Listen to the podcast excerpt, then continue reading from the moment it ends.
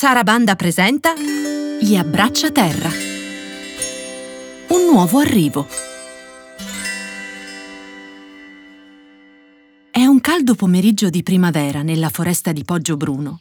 Il sole filtra tra le fronde delle alte chiome degli alberi, proiettando sul terreno erboso chiaroscuri che sembrano la tavolozza di un pittore.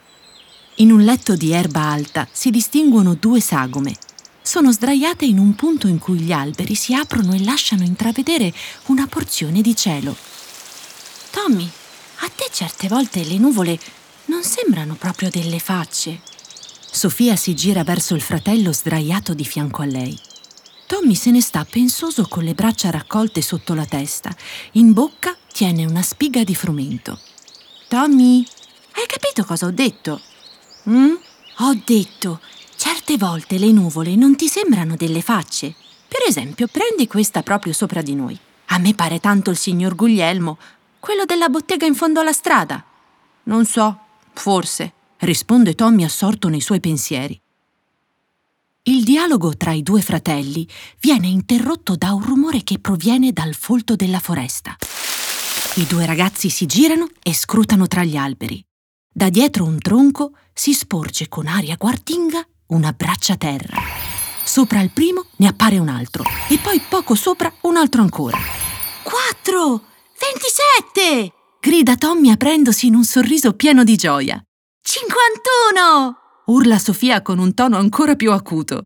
I due ragazzi si sollevano e si avviano a lunghi passi verso i loro amici dalla pelliccia multicolore. Grandi abbracci, pacche sulle spalle, mentre le chiome degli abbracciaterra disegnano scie colorate intorno ai due fratelli.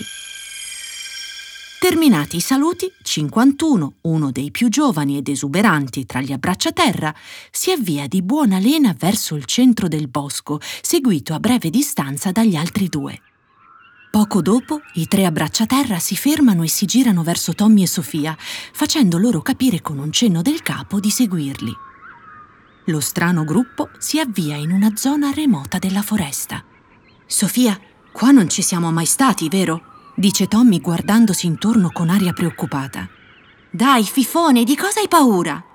Questa è la nostra foresta e poi siamo con loro, che la conoscono palmo a palmo. Non ci possiamo perdere!» Giunti ad una piccola radura, i due fratelli scorgono un gruppo di abbracciaterra raccolti in un circolo. Al centro, uno di essi, robusto, alto e con uno strano copricapo, sembra intento a raccontare qualcosa, emettendo il tipico suono delle gentili creature silvestri quando parlano tra loro. Tiu tu tu tuit, tu tu tu tu tu, tuit tu tu tu, mep, mep merep pep, merep pep pep, mep, mep mep.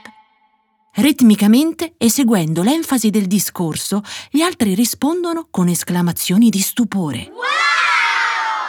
I due fratelli si guardano interdetti finché 51 non li introduce nel cerchio. L'abbracciaterra al centro interrompe il suo racconto e si lancia in un caloroso abbraccio. Così da vicino, Tommy e Sofia riescono a vedere meglio che quello che appariva come un copricapo in realtà è un bellissimo mazzo di fiori che cresce sulla testa della simpatica creatura. Ad un cenno del capo floreale, tutti gli abbracciaterra si alzano in piedi e si incamminano in ordinata fila indiana. Tommy e Sofia, invitati da 51, si accodano alla fila multicolore. Mentre procedono nel bosco, i due fratelli si accorgono che gli abbracciaterra sembrano eseguire una specie di rituale. Tommy, ma cosa stanno facendo? Perché il loro amico coi fiori in testa scuote la pelliccia ad ogni passo?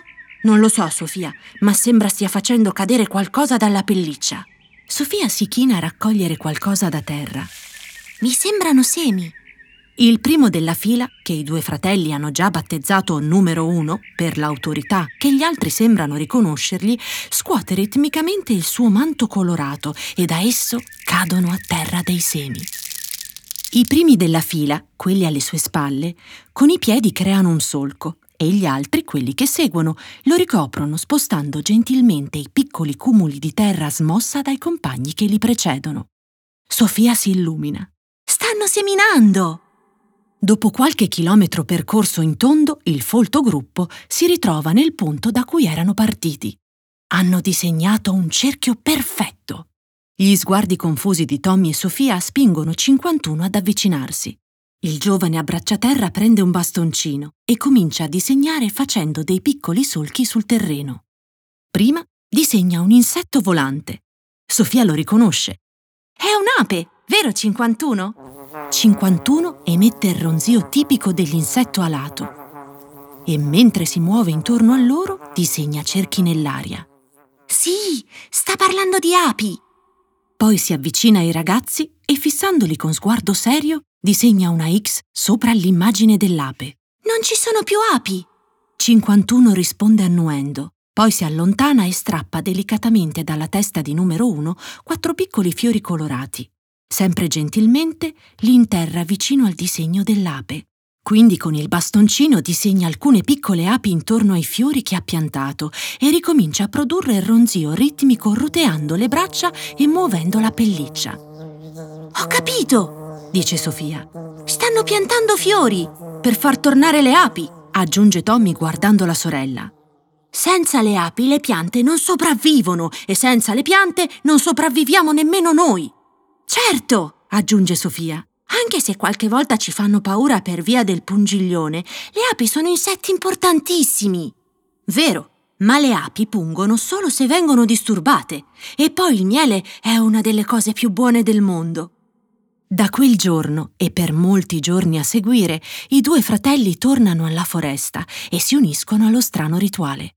Qualche volta stanno in testa al gruppo, dove si prepara il solco. Qualche altra volta stanno in coda, dove il solco va richiuso. E così, giorno dopo giorno, buona parte della foresta è seminata a cerchi concentrici. Passa qualche settimana e i ragazzi, intenti nelle loro faccende quotidiane, tra scuola, compiti, avventure e giochi, si dimenticano dello strano rituale.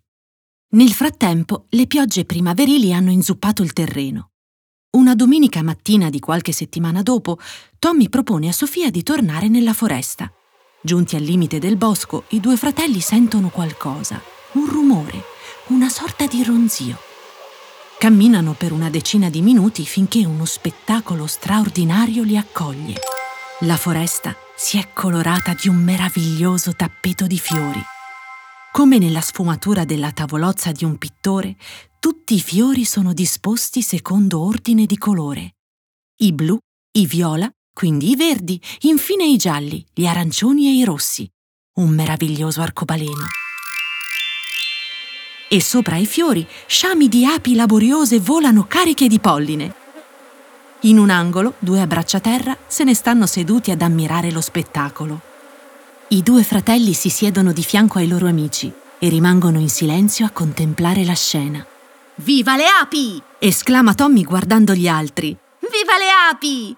gli fa eco Sofia.